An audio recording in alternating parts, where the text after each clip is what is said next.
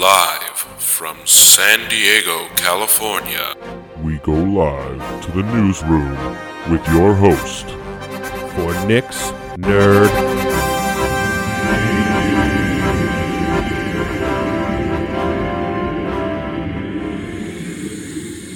Well, well, well, friends. I am back. It is I, your host, Nick, of Nick's Nerd News. And as always, I'd like to welcome you all back. If you guys are, are avid listeners, all of my subscribers, all of my fans, all my friends, and whoever else listens. If, if you're new to the show, well, welcome. Welcome in and, and hope you enjoy it and hope I don't bore you to death with the sound of my voice week after week after week. Hey, there's a lot of other people that enjoy it, so you probably will too, right? I'm, I'm only kidding. I'm only kidding. but we're back to our weekly installment of Nick's Nerd News. And as always, you know, like, subscribe, poke, send, share, uh, alert, push notification, whatever you want to do for me. You know, you can find us on all, all the major streaming places except iHeartRadio for some stupid ass reason. I don't know what their deal is, man, but hey, you can always find us on social media, right? Or our website. Anyway, moving on, let's get down to the business at hand. So let's get right into that video game news, huh? Well, inXile, the one of the most recently purchased studios over at Microsoft Game Studios or Xbox Game Studios, whatever you want to call it now, uh, they recently launched the game Wasteland 3. Well, uh, per new job listings, they may be working on a new first person shooter RPG. and I know job listings are nothing to really go off of, but uh, Twisted Voxel noticed that they had open engineer, lead gameplay engineering positions that said, quote, next generation action role playing game. Uh, also, quote, new first person shooter gameplay features, whatever that might be. Uh, also, looking for a senior gameplay designer. And um, that had, quote, looking for someone, quote, powerful tactile first person weapons and unique compatibilities that draw the player right into the middle of the action unquote. And it it does sound a lot like cyberpunk or deus ex. Uh, those are all available to look online. It'll be interesting to see if that actually comes to fruition. Anyway so uh, this big thing was floating around last week um, about microsoft and duracell apparently having some kind of partnership and this is why controller uh, Xbox controllers still shipped with a batter two batteries, Duracell in particular, instead of coming with like a built-in battery. And someone said there was a deal in place, like a forever deal, that someone someone at at uh, Duracell said this was the Duracell UK marketing manager Luke Anderson uh, speaking to Stealth Optional uh, his quote was There's always been this partnership with Duracell and Xbox. It's a constant agreement that Duracell and Microsoft have in place for OEM to supply the battery product for the Xbox consoles and also the controller's battery, so that going to go on for a while. It's been going on for a while, and I think it needs to go for a while. End quote. But a lot of people were like, oh, so that explains a lot. But at the same time, Microsoft has kind of come out and been like, no, we don't. And a Microsoft spokesperson actually said this. He said, quote, we intentionally offer consumers choice in their battery solutions for our standard Xbox wireless controllers. This includes the use of AA batteries from any brand, the Xbox rechargeable battery, charging solutions from our partners, or a USB C cable which can power the controller when plugged into the console or PC. So, essentially they just want flexibility. It has nothing to do with any deal with Duracell. And to be honest, I prefer the double A's. Granted, I used the Xbox Play and Charge kit for a very long time on and the one for the Xbox One was was leaps and bounds like a thousand times better than the Play and Charge kit that was available for 360. Like the one for Xbox One still works to this day whereas my 360 ones would die out after like a year or two. The other good thing is, and I only say this, I, I don't mind the rechargeable battery that's built into the, the Series 2 controller, only because it has a very, very long battery life compared to the battery that's built into DualShock 4s, which is fucking atrocious. because I will have to charge a DualShock 4 maybe if I'm doing like an all-day play session, I have to charge the DualShock 4 probably once, sometimes twice during that one day session. When it comes to the built-in in the series into the uh the the what am I saying? The Elite Series 2, that thing lasts for like a, a week couple weeks. And I'm putting hours on that thing. So I don't know what Microsoft's doing, but their batteries are way better. Yes, I just went on a rant about batteries in a controller. Anyway, how about this, huh? Gotham Knights, right? The new game from WB Games Montreal. They're the ones who made Arkham Origins, the not that great version of the Arkham games, you know, the one that wasn't made by Rocksteady. Well, they have come out and said that they are going to totally redo the combat in Gotham Knights uh, as they're going to refocus on co op. And yes, I know the game was announced as a co op brawler, fighter, whatever you want to call it. But, it, eh, like, at, at the same time, they they were said there was going to be single player stuff, right? So why why why why refocus on on on on co-op? And I get it because they want to push the co-op factor. But like can we just get a single fucking player game where you can switch around with the characters? I don't want to have to be forced to find someone to play with who might possibly be garbage or not have a microphone. Like, not all of my friends are going to buy this game. It better be fucking crossplay. I'll say that shit. They were talking to Games Radar, and they said, quote, we have entirely redesigned the combat system in order for it to work well in co-op. Of course, we're still a brawler, and some of the mechanics won't feel totally alien for people who played and enjoyed the Arkham series, but in many ways very different. The two player dynamic fits the fantasy and the Gotham City setting. The duo or team up is such a central feature of the universe that there's a little shorthand for it in the comics, animation, film, and TV versions. Gotham is a city of alleyways and rooftops, so the footprint of gameplay needs, needs to be compatible with that. Since story progression is being shared between all the characters, it also makes sense that you don't have to level them up from scratch every time you want to switch. It also stays very coherent in terms of our narrative. Oh, that's in terms of character development. Uh, they also said since the other members of the Batman family are always present in some way in the background, while you're out in the world fighting crime or unraveling the mystery, they don't stay inactive. So it makes sense that they are also progressing and getting stronger. Well, We'll find out when it releases later this year. I'm still gonna fucking buy it because Batman. I love Batman. Batman's like my shit. Star Wars is like my number one shit. Halo's my number two shit, and then Batman's like my number three shit for sure. I was gonna rank my shits, the shits that I'm into, not my actual physical shits, if you know what I mean. But hey, that's uh, up for you to determine. But what is your opinion of them refocusing on co op? Are you happy? Are you sad? Are you mad? Angry? Elevated? Excited? I'm running out of thesaurus words here. Anyway, that's what's going to happen with Gotham Knights. It releases later this year, like I said. Moving forward, so Microsoft has announced a new Xbox Series X and S controller already to go along with the black, white, and red controllers. Now, there is a pulse red. This controller is actually looks really fucking cool, even though it's just solid red on the front and white on the back. I don't need any more controllers, otherwise I might consider getting it. I have a weird obsession with collecting controllers because they're all different fucking colors and they're cool and I'm surprised I never got the custom one, but I'll probably get a custom one this year now that they're going to switch over to the the Series X ones. I wish I wish they would do a custom uh, controller for the um, Elite series because that'd be fucking awesome if they did that. But that's the new Pulse Red controller that will be available next month. Um, how's how about some good news, right?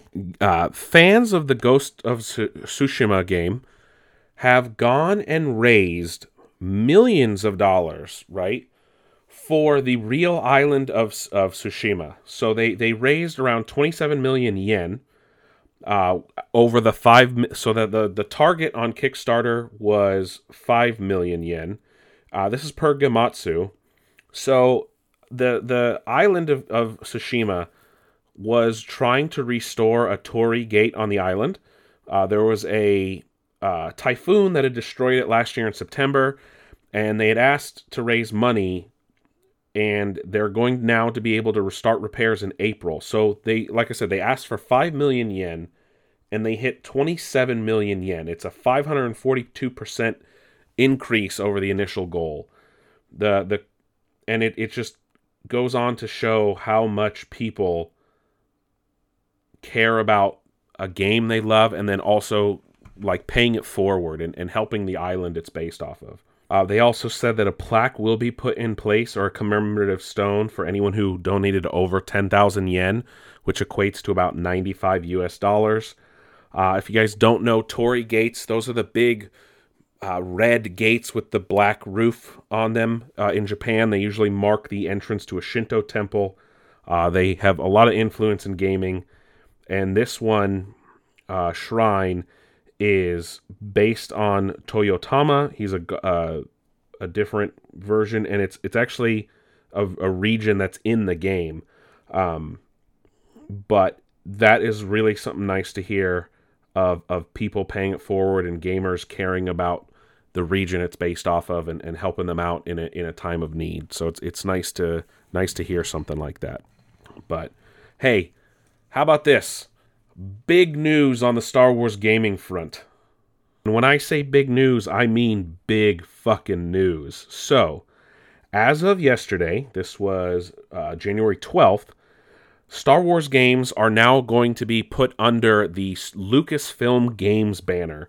Uh, per StarWars.com, uh, they quote said Lucasfilm Games is now the official identity for all gaming titles from Lucasfilm, a name that encompasses the company's rich catalog of video games and its eye toward the future. So, uh, they even put out like a sizzle reel of games. They even put new and old games in there. Remember, LucasArts is defunct, and EA had been making a lot of Star Wars games. So, they have a new Twitter and Facebook page uh, it will, quote, deliver breaking news and more directly to fans. Uh, they didn't make any other new announcements, but it is essentially a new, I don't know if it's a studio, but it's like a, it's almost like a publisher, I guess you could say. But not long after that, their first announcement, technically, and it wasn't even officially from them, but Machine Games, uh, the makers of Wolfenstein, Wolfenstein New Order, and New Colossus, so the, the newest the newest Wolfenstein games, will be making and partnering with Lucasfilm Games on a standalone Indiana Jones game. And it will be executively produced by Todd Howard of of you know standard Bethesda fame who who's done the Fallout series and uh, of course the Elder Scrolls series, and and they were Bethesda made sure to assure fans that Todd Howard working with Machine Games on the Indiana Jones games will not affect the development of Elder Scrolls Six. Uh, nothing was really teased, it, no gameplay at least. It was a cinematic trailer, and they released a statement later that said. A new Indiana Jones game with original story is in development from our studio, Machine Games, and will be executive produced by Todd Howard in collaboration with Lucasfilm Games.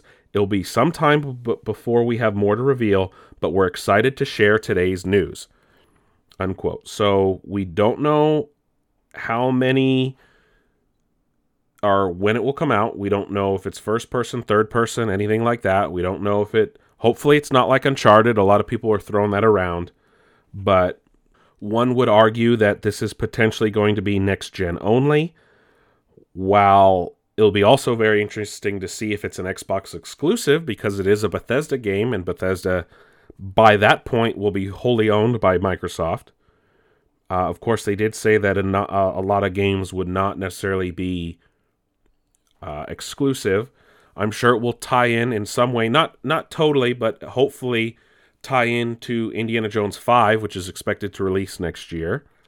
But it's good to see an Indiana Jones game come back. I was actually reading some things. I was watching Podcast Unlocked, and uh, Ryan McCaffrey made a good point that the last true Indiana Jones game that was released was 2003 on the Xbox, and that was Indiana Jones and something uh, the Lost Emperor. Hold on, let me let me see.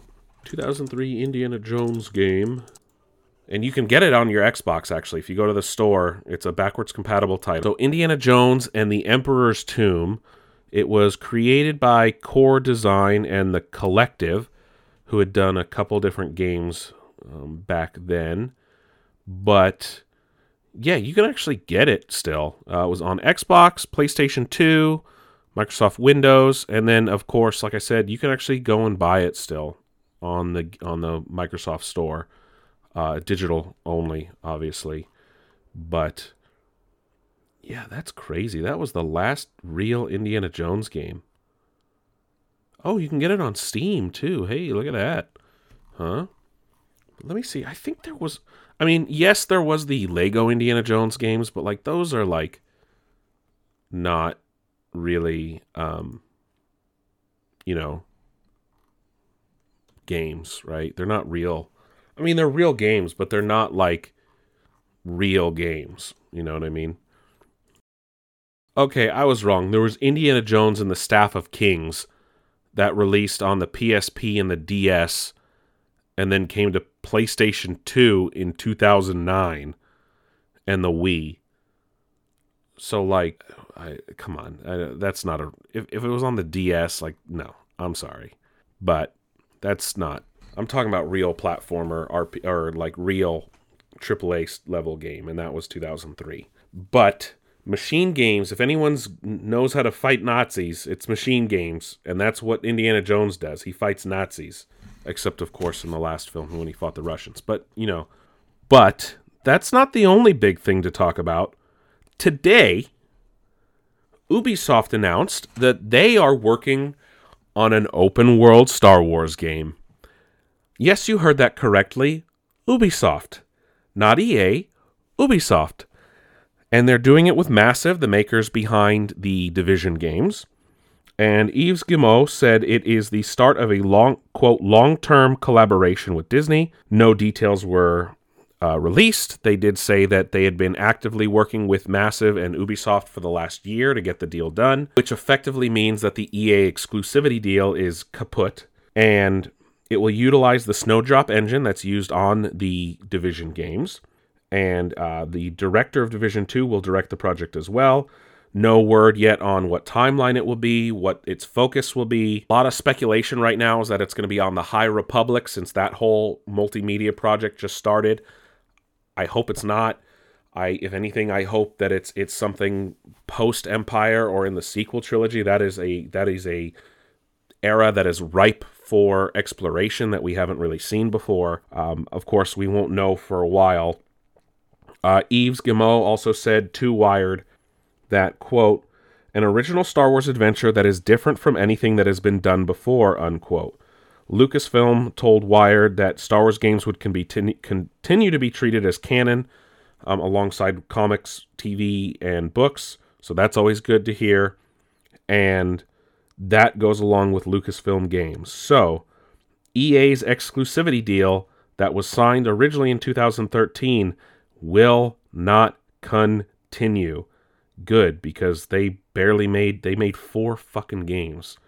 Um, Lucasfilm Games then went on to announce that uh, they did say on StarWars.com, quote, and that's going to continue. Oh, sorry. We're here. We've got a team of people. We're going to make a lot of great games. And here's some new things you weren't expecting from us to do that we're now starting to do. And that's going to continue throughout the next year or so where we're going to continue to announce projects that are more representative of the legacy of the old Lucasfilm games that we're now trying to live up to.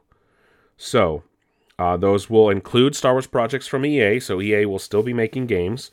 Uh, they said, quote, while we may not have a lot of details to share at the moment, we've got a number of projects underway with the talented teams at EA. Um, and then they also said, we're looking to work with the best in class teams that can make great games across all of our IP. We've got a team of professionals here at Lucasfilm Games who can work with the developers, shape the story, shape the creative, shape the games to make them really resonate with fans and deliver across a breadth of platforms, genres, and experiences so that all of our fans can enjoy the IPs that they know and love. Well, that's fucking great. I'm stoked on this. I'm so happy that other studios get to play in an IP that I love, right? Because other studios are much more talented than EA. EA has already closed studios that were going to make probably really good Star Wars games. And and this opens the door for a lot of opportunity, right? Ubisoft is perfect for making open world games. All of their studios are amazing. Machine Games makes really good action games, and I think they will benefit from making Indiana Jones. The only problem is they're used to making first person shooters. Indy needs to probably be a third person game, so I, I don't know how that's going to go. I, I, I really hope it doesn't go exclusive to Xbox, and I I the only reason I say that is because it, it hurts fans. Like the Spidey stuff is is a weird thing with Sony because technically Sony like owns the rights to Spider-Man in in some ways, but and and then of course but then you have that really dumb deal with the Avengers thing that pissed a lot of people off, even like Sony people were like, "Well, that's fucking stupid." But it, it's just I, Indiana Jones and Star Wars stuff, I it would be really shitty if it was exclusive because you want everyone to enjoy those. And I'm I'm sure this deal was worked on before the Microsoft deal, and I I, I have some faith in Phil Spencer that he wouldn't close off a character like this. It's just games like this should not be exclusive. And yes, I'm gonna say some things need to be exclusive because you want to be able to get people to buy your box, right? Your plastic box. But a game like this is not something that you want to to, to close off to people. And it, it it's uh, uh, like I said, I, I can kind of defend the Spider Man one because technically Spider Man, the rights to Spider Man are all over the fucking place. And that goes back to, you know, back in the 90s when Marvel sold off the rights to make some money as they were facing liquidation excuse me, bankruptcy. But hey, I am happy to see a new Indiana Jones game. I'm happy to see new Star Wars games from different studios. Unfortunately, we're gonna have to wait several years, but but it's gonna be worth the wait, in my personal opinion. But I'm I'm just I'm happy that we get an o, uh, open world from Ubisoft because they are the the masters at doing that. But uh, moving on to other things that are amazing and awesome, it Eurogamer has found ver- via a Singapore store listing that the Mass Effect Legendary Edition may be releasing two months from today, or two months from yesterday, on March 12th. If that's true, I'm surprised we haven't seen any real material on it or any gameplay or anything like that, but probably in the next month or so that will start to ramp up. But I, I definitely want to hop on that train and play those games for like the fifth time.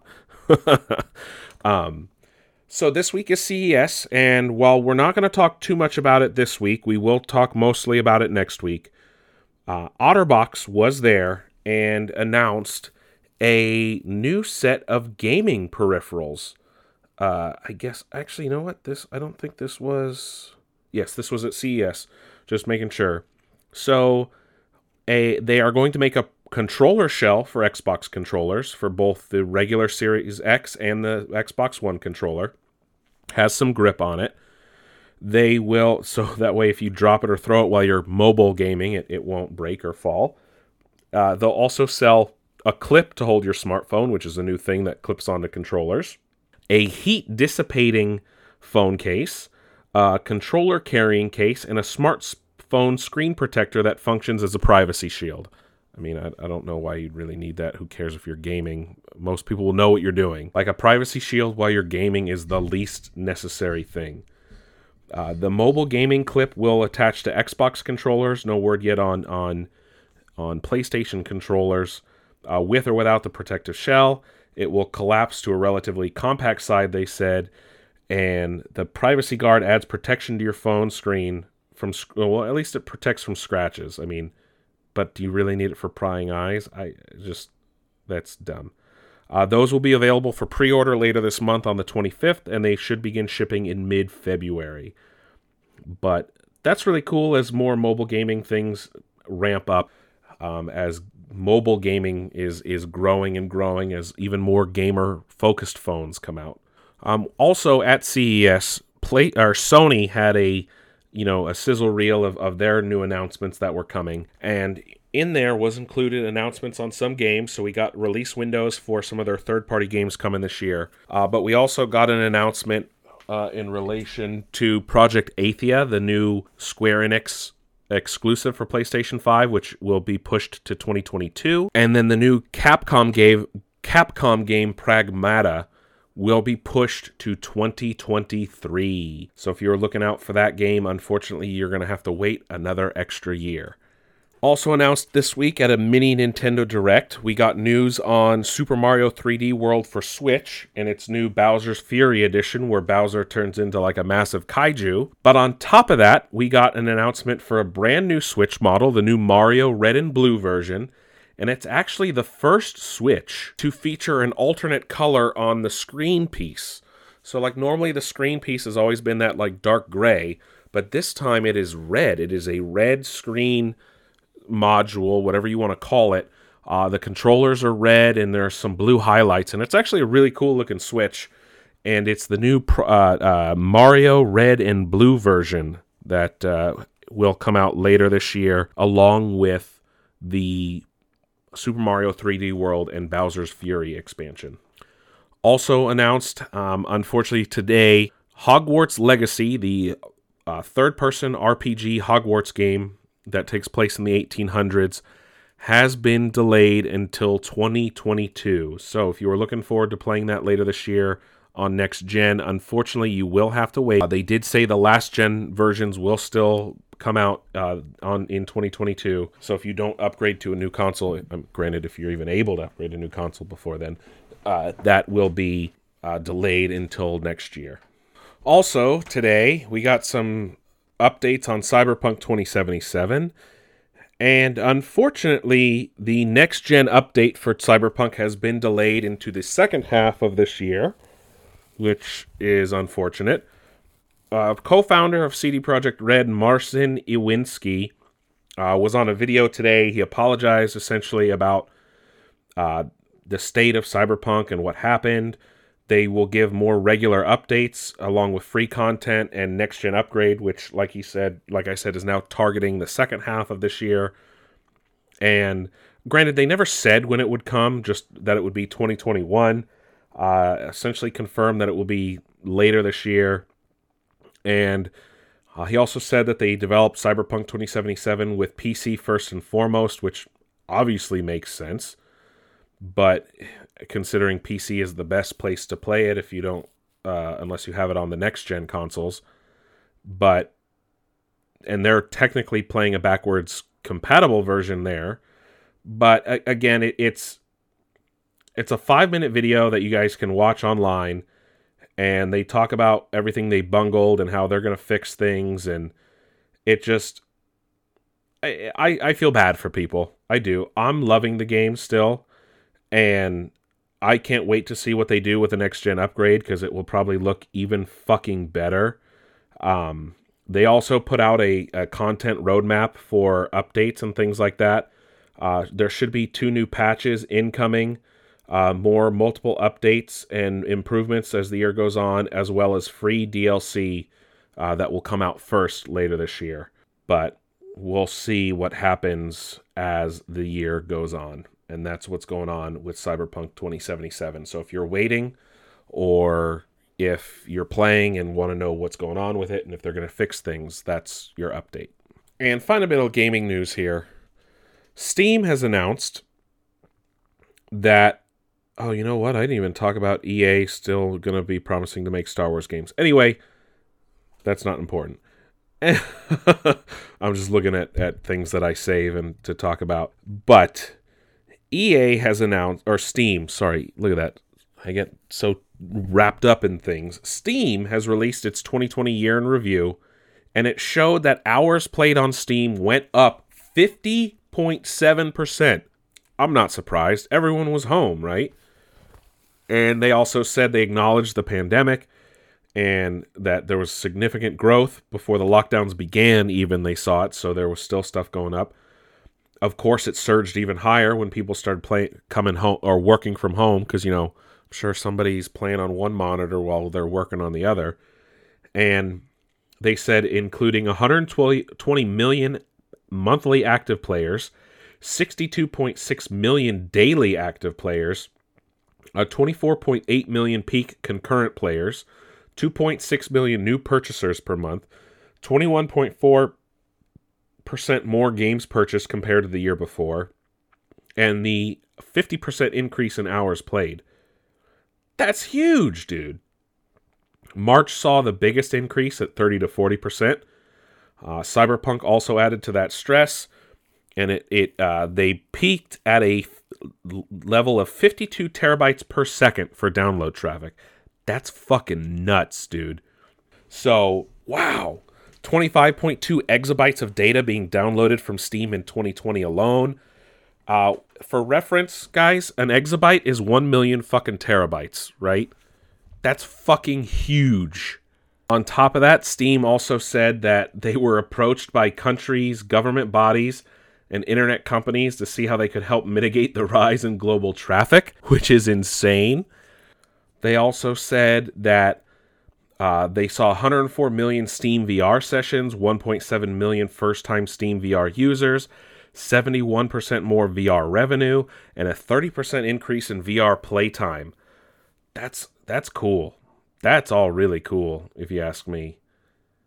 Uh, controller usage went up, and sales went up. Everything. So Steam had a killer year, and uh, for next year or this year, they announced Steam China improvements, login improvements, uh, revamp to the Steam Points program, and improvements to Linux and Steam Labs and more. And you guys can check all that out on their year in review, which is available uh, via Steam. But that's it for gaming. Um, very interesting things indeed going on in the gaming world. But let's talk about what is going on in TV land, huh? What's going on in the TV world, streaming world, as it's probably going to be in a, a, few years. But uh, Quibi, which had a very, very rough death, all of its programming will be moving to Roku. yes, Roku has acquired Quibi and its library of 75 shows and more uh, for free, essentially. So you guys will be able to watch it for free. Uh, per the Hollywood Reporter, Roku has bought exclusive global, global distribution rights to the more than 75 short form shows. Um, it's going to be on the free to stream ad supported Roku channel. And uh, no financial deals have been discovered, disclosed. So it's free to watch. They didn't get it for free. And some sources have said it's it's less than hundred million dollars. Oh my fucking god! And uh, the Roku blog says, quote, quick bites and big stories made famous on Quibi, will be available to stream on the Roku channel later this year, giving audiences access to hundreds of hours of new content, unquote. And that will include The Survive Show, Chrissy Teigen's courtroom comedy, Chrissy's Court. Hopefully, that includes Reno 911. And uh, Roku also acquired the rights to quote more than a dozen shows that never aired on the, the platform that were supposed to. Uh, there was the Spielberg's After Dark that never came, uh, a docu series from the Russo brothers, all that stuff, and it's all going to be on the Roku channel on Roku streaming devices. I don't know if you'll be uh, able to access that um, outside of a Roku. That'll be interesting. Hey, Roku's got their own stuff now, huh? How about that? Everybody's got their own stuff. But hey, let's talk about another streaming service, huh? How about Disney Plus, right? So, we, uh, per deadline, Loki season two may already be in development before season one even airs. Uh, we also got the announcement that WandaVision will premiere with two episodes on Friday. Uh, in two days' time is when it premieres. Uh, so look out for that. And then Kevin Feige decided to drop some knowledge bombs on all of us. Uh, plus, there's some movie news from him as well. But uh, he confirmed that She Hulk will consist of 10 30 minute episodes and that each of their shows, uh, the Marvel shows, are looking to be about six hours worth of content each. So 10 half hour episodes, six hour episodes, like seven or eight 45 minute episodes, all of that stuff. So I'm I'm stoked on that. Uh, even though we're only getting like eight WandaVision episodes or six or something, I, it's low if I remember correctly. Same with this Falcon and the Winter Soldier. Hopefully we don't have to wait too long for either. Uh, Kevin Feige also confirmed that the Secret Invasion show uh, will not have as big of a cast as you'd expect because in the comics it was this giant, huge, overarching thing with like more people than Endgame. Uh, but he did say that the show will be more intimate and it will focus on Nick Fury and Talos, the the Skrull played by Ben Mendelsohn, and it will be a cosmic investigation level story. So it's it's going to be a little bit more uh, more intimate, which I'm okay with. I mean, the Secret Invasion story seemed like a huge thing uh, based on the comics and all that. So it's it's nice to have something smaller and a little more hyper focused than than trying to do the comics like super justice. But hey, I'm I'm okay with all that. So I can't wait to see how that that show plans turns out. But moving on from from Disney Plus, Amazon has given us more plot details in relation to their Lord of the Rings show. And they have announced, uh, so this is the official synopsis.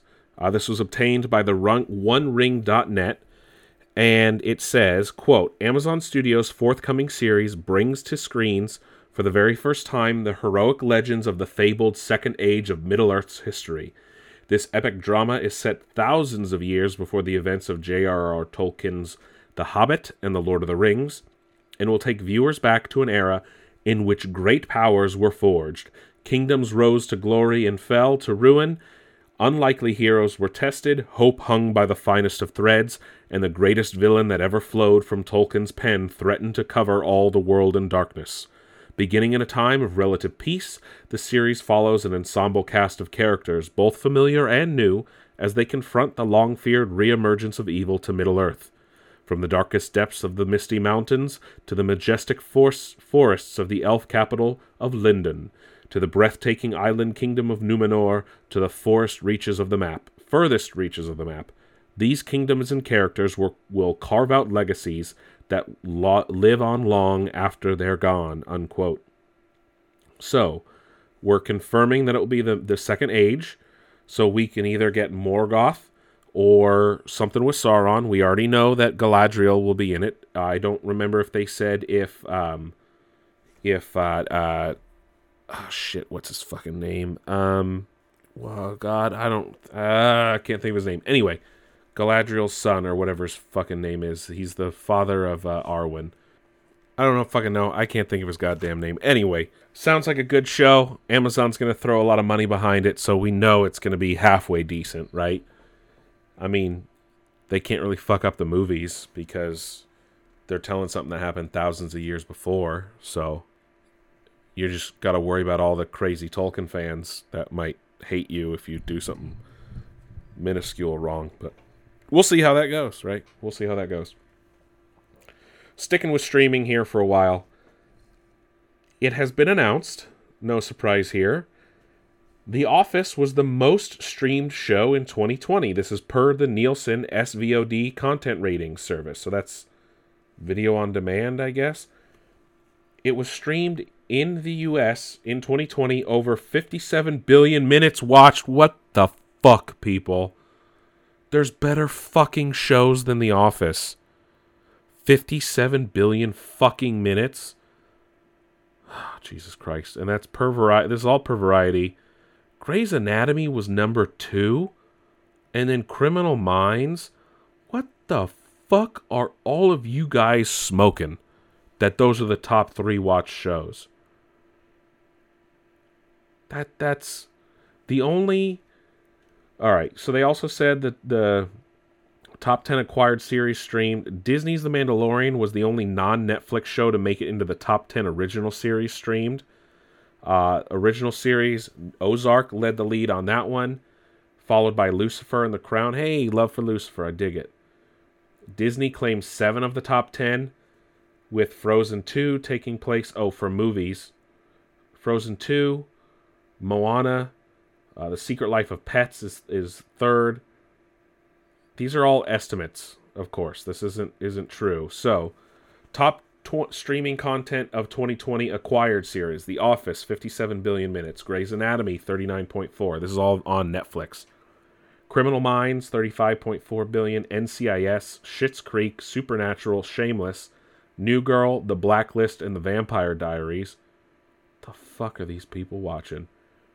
Top streaming content of 2020 original series Ozark, Lucifer, The Crown, Tiger King, The Mandalorian, The Umbrella Academy, The Great British Baking Show, Boss Baby, Longmire, and You. Hey, love for The Umbrella Academy. I dig that too. Top movies Frozen 2, Moana, The Secret Life of Pets 2, Onward, Dr. Seuss's The Grinch, Hamilton, Spencer Confidential, Aladdin 2019 version, Toy Story 4, and Zootopia. Wow. Wow. Wow, people are boring. People are very, very boring. So boring and predictable. Come on, people. Don't be boring and predictable. The Office? The Office? Come on. There's ah, there's so much better shows. Granted, I'm sure everyone was trying to watch it before it heads over to, to Peacock. But uh, sad news for any fans of the Arrowverse. CW has decided to pass on the Green Arrow and the Canaries spin-off show, which I'm not really surprised by because yes, the main star and I can't think of her name right now who played Oliver's daughter Mia was a very likable person and she played the character well and I could definitely get behind a show with her. She wouldn't be able to carry it next to Julia Har- Har- Harkavy who played uh, Dinah and unfortunately um, Katie um, can't think of her last name. She plays Laurel. They just they were bland characters. I'm sorry. They were poorly written. And Laurel turned into a shit character by the end and Black Canary was just not a compelling character either. And I just not great. So it's understandable, and unfortunately, Arrow won't live on, and hopefully they can bring her in on to like Legends of Tomorrow or something like that on down the road to keep keep her character around because, like I said, I I did like her character more than than some of the other ones that were going to be on that show. And granted, that backdoor pilot they had for it was not good. It was not good. I'm sorry, that was not a good episode of the final season of Arrow. So got to give it a more compelling place, right? More compelling, it will help things a lot. But sticking with DC, uh, the Gotham PD prequel series to the the Matt Reeves' Batman that's coming to HBO Max has found a new showrunner. Uh, it was originally going to be uh, Terrence Winter. He did leave the project over um, over creative differences, I guess, with Matt Reeves. But they have found a new showrunner in Joe Barton. That's his name. This is per Variety. And Joe Barton, I guess, has previously worked on a show called Giri Haji for BBC Two and Netflix. He worked on The Ritual and Invasion, a, a, a sci fi thriller that's starring Riz Ahmed. He's also the showrunner of Netflix's Half Bad. And this will be a, like I said, a prequel series on HBO Max. And it will focus on Gotham PD. It's no word yet on what else it will be other than it's being a police procedural. So it's going to be like Gotham that was on Fox. Hopefully it doesn't devolve into shit over time like that show did. The movie is coming, of course, next March. No word yet on when the show will come out but that is what's going to happen with the Batman spin-off show Gotham PD on HBO Max. How about we switch gears here for a second, huh? How about this? Gary Oak will be returning to the Pokemon anime show for the first time in 10 years. Yeah, you heard me. Gary Oak returning to face his rival Ash for the I don't know if they're going to fight or battle. Um, but he was seen in an intro on the most recent episode in Japan on Pokemon Journeys, which is the new season of the show. And that has made people all a buzz as he has not been on the show since Pokemon Black and White, the series in 2010. Wow, that was crazy. That's a long time ago. I had stopped watching by then. I tried watching Journeys. I can't do it, man. I can't fucking do it. Sun and Moon was shit. I hated the animation style. X and Y was great though. X and Y was way, way better at, at Pokemon than it had been in in quite a long time. But X and Y was was a solid section of the show. Um, here's something that that is boggling to me. The creator of House of Cards is developing a show based on Risk. Can't you just do like a stand like what? How do you do a TV show based on Risk? Technically any like thing based on war is an adaptation of fucking Risk. Really? Risk? Of all things to adapt. Risk? Risk. Get the fuck out of here, dude. Risk. Dumb as shit. Um, also got an announcement. Uh, Solar Opposites will return on Hulu for season two on March 26th. And then uh, before we go to our final thing, uh, we got some new casting news for the Umbrella Academy season three. So at the end of season two, they introduced the Sparrow Academy. As it turns out, Reginald decided to not adopt his Umbrella Academy children after meeting them in the 60s. But uh, as we've gotten word, so this is the cast for the Sparrow Academy. Uh, that's what season three will focus on. It will include Justin Cornwell, Britne Oldford, Jake Epstein, Genesis Rodriguez, and Cazzie David, who's actually the daughter of Larry David uh, will be appearing as the alternate crew in the next season of the Umbrella Academy. Justin Min is returning as Ben, but a different version of the character. And then also a character named Christopher, who is a uh, cube character, a loyal arrow oracle of the Sparrows. And uh, they have different pictures of these people up online. Oh, I recognize some of these people. They've been in different shows I've watched. I can't say everything that I've watched with them, but um, I definitely know them from different things. So I'm excited to see where this goes. I'm all in. I love that show. It's such a great fucking show. If you've never watched it, you should definitely watch it. It's on Netflix, The Umbrella Academy, uh, two seasons. That's a comic book show as well. Um, they also give breakdowns of what each character will play. I, I don't need to get into that. If you guys are interested, you can go find that online. But that's what's going on there. And then the final bit of stuff we're going to talk about is the Critics' Choice Super Awards. It's a new award show from Critics' Choice. It was hosted by Kevin Smith, and it's all about like popular fan obsessed genres between comics and or television and movies. And it was on TV this last week, and we have a full list of, of winners for the inaugural Critics' Choice Super Awards. Best Action Movie went to Da 5 Bloods on Netflix. Best Actor in an Action Movie to Delroy Lindo. That's a name I haven't heard in a while. From Defy 5 Bloods. Best Actress in an Action Movie, Betty Gilpin in The Hunt. Best Animated Movie went to Soul. Voice act- Actor in an Animated Movie, Jamie Foxx. Best Voice Actress, Tina Fey. Those were all for Soul. Best superhero movie, The Old Guard on Netflix. Best actor in a superhero movie, Ewan McGregor in Birds of Prey. There we go. Heck yeah, dude. Best actress in a superhero movie, Margot Robbie in Birds of Prey. Best horror movie, The Invisible Man. Act, best actor in a horror movie, Vince Vaughn in Freaky. I heard that movie's really good. Is it even out? I thought it just came out. Best actress in a horror movie, Elisabeth Moss in The Invisible Man. Best sci-fi fantasy movie, Palm Springs. Heck yeah, dude. That movie was fucking great. Love that movie. Talked about it, you know, of my best of for 2020. Best actor in a sci-fi fantasy movie, Andy Samberg in Palm Springs. Uh, best actress in sci-fi fantasy, Cristin Milioti in Palm Springs. Best villain in a movie, Jim Carrey in Sonic the Hedgehog. Then we got some awesome TV awards as well. So, Best Action Series is Vikings. Best Actor in an Action Series, Daveed Diggs in Snowpiercer. Best Actress in an Action Series, Angela Bassett in 911. Really? Best Animated Series, BoJack Horseman. That's that's solid. Will Arnett, Best Actor, Voice Actor in an Animated Series for BoJack. Kaley Cuoco for Harley Quinn for Best Voice Actress. Best superhero series, The Boys. Heck yeah, dude. Best actor in a superhero series, Anthony Starr. And then Aya Cash, both from The Boys. The Boys wins big there. Uh, best horror series is Lovecraft Country. Best actor in a horror series, Jensen Ackles for Supernatural. Actress in a horror series, Jurnee Smollett in Lovecraft Country. Best sci fi fantasy series, The Mandalorian. Boom, there you go. Uh, best actor, Patrick Stewart for Picard. Best actress is Natasia Demetriou in What We Do in the Shadows. Dude, she's fucking hilarious in that show.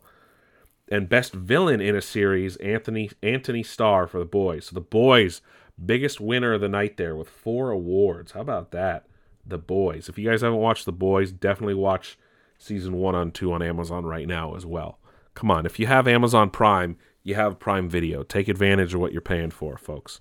But that is it for TV. I wonder if this Critics' Choice Super Awards will stick around for another year. Uh, moving on to movies. Uh, along with all that Kevin Feige news regarding Marvel Television, uh, we also got confirmation that Kevin Feige's Star Wars movie will be written by Michael Waldron. If you don't recognize the the name, I wouldn't blame you. Uh, he is the writer and executive producer of the Loki series. Actually, uh, he wrote Doctor Strange 2 in the Multiverse of Madness. He also got his start working on Community with Dan Harmon. Uh, he's worked on Rick and Morty, and he also wrote, co-wrote, and executive produced the show Heel, which is the wrestling show on Starz that stars Stephen Amell uh, of Green uh, of Arrow fame. So this dude has serious nerd cred, but a lot of this stuff is comedy. And I don't think we need another comedy centric Star Wars movie because Solo yeah. And if we're going to do Star Wars comedy, I'd rather have Taika do it, and it might be that way. So, look, I'm willing to give him the benefit of the doubt, but you got a really high bar to cross there, dude. You got a really high bar. You can't drop it low. Let's see what you do with Loki. Granted, Loki can always be a little more comedic, so we'll see how that all turns out. Uh, and if it's ends up being him sticking on as the writer for his for that Star Wars movie. Um, also, Kevin Feige confirmed that Deadpool will be a Deadpool 3, I should say, will be a rated R MCU movie. So we get our first confirmation that Deadpool 3 will be in the MCU and it will be rated R. Ryan Reynolds is working on the script.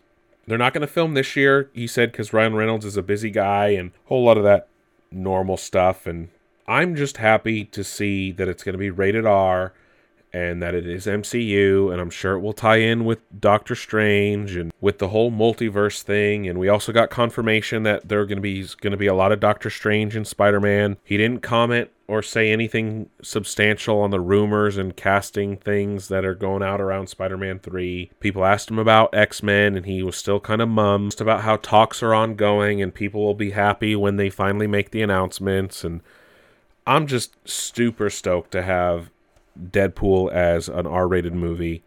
I can't wait to see how he breaks the fourth wall in the MCU. That's going to be great. Um, and then, of course, he also made a note that there will be more Avengers movies at some point in the future, but no guarantee as of now.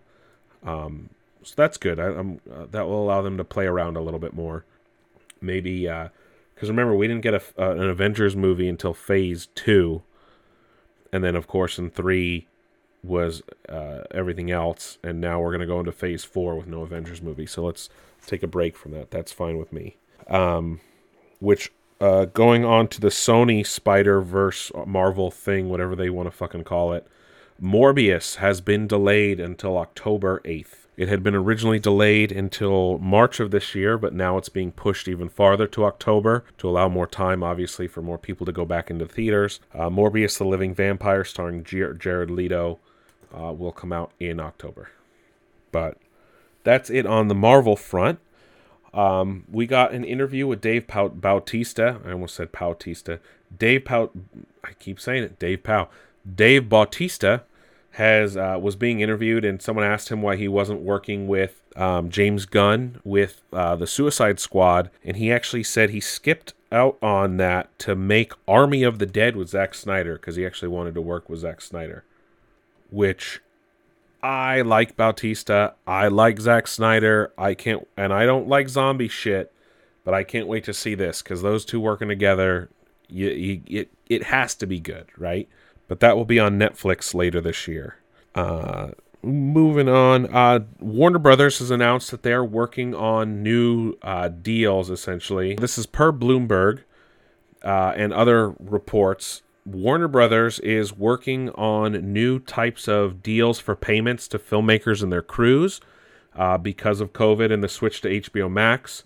Uh, and it will be based on HBO streaming fees and per Bloomberg, quote, guarantee payment regardless of box office sales and to increase the odds of performance based bonuses.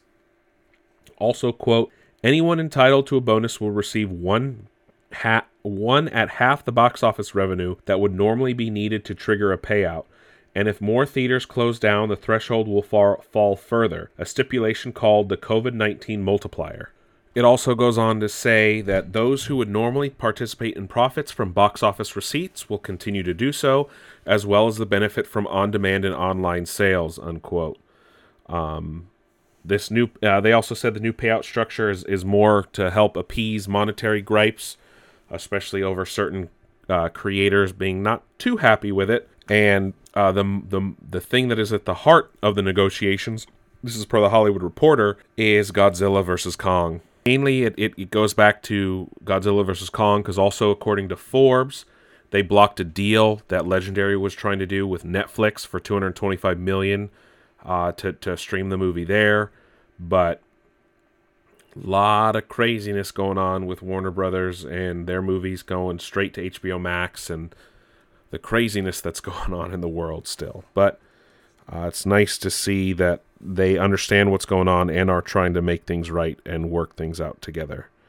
Um, sticking on the WB side, uh, Harry Lennix has confirmed that he has filmed scenes for the Snyder Cut, uh, essentially um, revealing himself as Martian Manhunter. He was supposed to, I guess, film stuff originally for Justice League, but other things got in the way and uh, they they couldn't fit it into BVS. But I'm I'm happy to finally see Zack's vision play out, and I'm happy he got to film those scenes and get those put into um, into the Snyder cut. So I, I can't wait to see how all that plays out.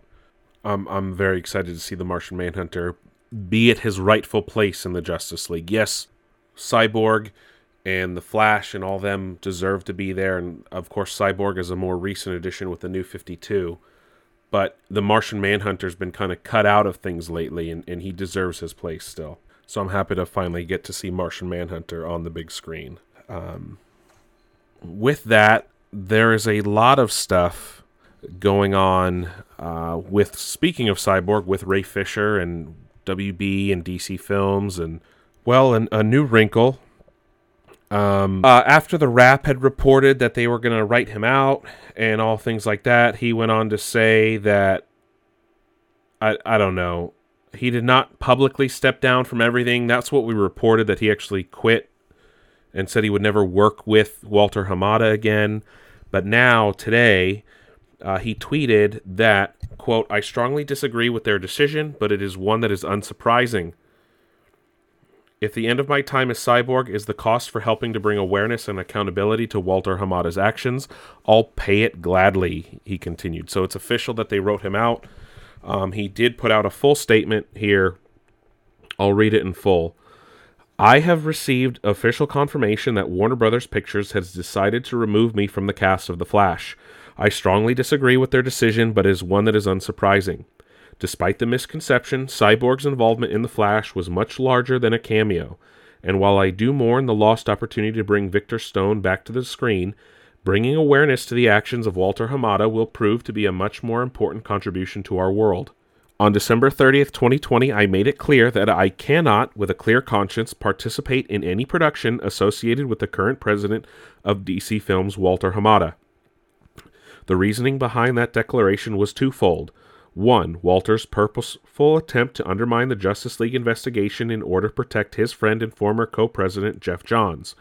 Two, Walter's attempt to protect himself by contributing to the public dissemination of lies and misinformation about myself and the Justice League investigation in Warner Brothers Pictures. September 4th statement to the Wrap. Bear in mind, Walter Hamada interfering with the Justice League investigation is a completely separate issue than the investigation itself and while Walter's behavior was not a point of focus for the investigation of the Justice League reshoots, his dangerous and enabling actions during the investigation process must be called to account. On July 7, 2020, during a 57 minute long phone call with Walter, I made multiple attempts to have him escalate my claims of misconduct against Joss Whedon, Geoff Johns, and Jon Berg through the proper channels. Rather than escalate the situation when initially asked, Walter disparaged Joss Whedon and Jon Berg in an attempt to cover for Geoff Johns. When I alerted Walter that Jeff was in fact a major contributor to the issues experienced, including blatant racism, Walter tried, but to no avail, to get me to reveal the names of witnesses and other specifics that could be used to forewarn Jeff of the claims being brought against him. Walter even went so far as to sharply dismiss certain claims of mine as untrue because of his work experience and personal relationship with Jeff. Walter indicated that he was briefed on Joss Whedon's problematic behavior well in advance of my speaking out on July 1st, 2020. That briefing likely came from Geoff Johns, with whom Walter served as co president of DC Films. Regardless of how he was made aware, Walter knew that there was legitimacy to my claims against Joss Whedon, yet he persisted in trying to minimize and dismiss the situation, claiming that it is a producer's job to protect the director and that he was looking to move beyond anything to do with Zack Snyder's Justice League. It wasn't till I argued Walter down that he agreed to escalate my claims as asked, citing it as above his pay grade, knowing that he had overstepped and that I had no intention of backing down. Walter made that matter worse by making tasteless, tastelessly self aware joke about not wanting to put him on Twitter about this. Well, here we are. Despite Walter's best efforts and the Justice League investigation was to ex- ex- expose the racist, coercive, discriminatory, and retali- retali- retaliatory behavior of Geoff Johns during his tenure with Warner Media, Media's affiliates. It has also led me to the more immediate parting of ways between Me- Warner Media and Joss Whedon. While it may be legally and financially safer to quietly phase Geoff Johns out or to let Joss Whedon exit on his own accord, I share neither of those responsibilities. My responsibilities are and have been 1. To try and protect those that were brave enough to lend their voice to the Justice League investigation, Two, to use what little power I possess to ensure the workplace behavior exhibited during the Justice League reshoots and its investigation never happens again. No one in any profession should have to argue with their employer for their claims of abuse, racism, and discrimination to be taken up the proper chain of command, and no one in any position of leadership should attempt to dissuade those wishing to report such claims from doing so. Walter's actions have transformed this narrative from an investigation of onset misconduct in 2017 to the examination of the present day cover up culture of Hollywood. His contribution to Warner Brothers Pictures' September 4th statement to the Wrap was false, cowardly, and reckless. I maintain that Walter Hamada is unfit for a position of leadership, and I am willing at any point to submit a polygraph test to support my claims against him. I don't know how many instances of workplace abuse Walter has attempted to cover in the past, but hopefully the Justice League investigation will be the last. And if my end of if the end of my time as cyborg is the cost for helping to bring awareness and accountability to Walter Hamada's actions, I'll pay it gladly. Onward, gratefully, Ray. You reach a point in life where you simply must take a stand. Mamie Till Mobley. Well, shit. I support Ray Fisher. And, like, that sucks because I loved Geoff Johns in the past. And it just, when you see shit like this happen on a movie about characters that you love and care about, it just it it hurts, dude. It really fucking hurts. And I just wish they can figure this shit out and man, it sucks, dude. It sucks we won't get Cyborg again cuz Ray Fisher was a fucking solid cyborg. Like straight up but hopefully the the Snyder cut will be released and it will absolve a lot of these things. And and I wish Ray Fisher well and I, I hope he still has a illustrious career because a lot of that stuff could be could be damaging. And Hollywood is a cruel unforgiving fucking place.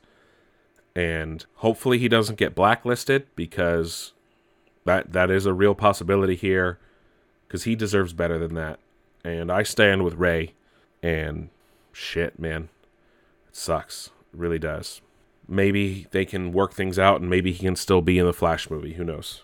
I hate to end on that dour note, but that is it for Nick's Nerd News this week. As always, I'm your host, Nick. Thank you guys for listening.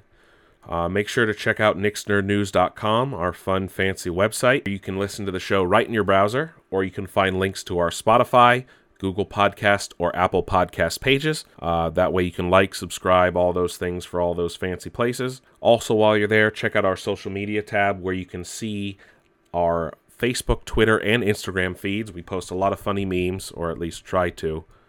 If not, follow us on, on your preferred social media of choice. Again, we are Nick's Nerd News. Uh, Linktree is available on our Twitter and Instagram, where you can at least find links to all of our different pages as well. And with that, I wish you guys a happy week. Next week, we will talk about CES. Uh, in two weeks, we'll talk about Hitman 3 because that comes out next Wednesday. So we'll be recording the day it comes out. So won't really be able to have reactions just yet, and of course, any other news that happens between now and next Wednesday. But I will catch you guys on the flip side.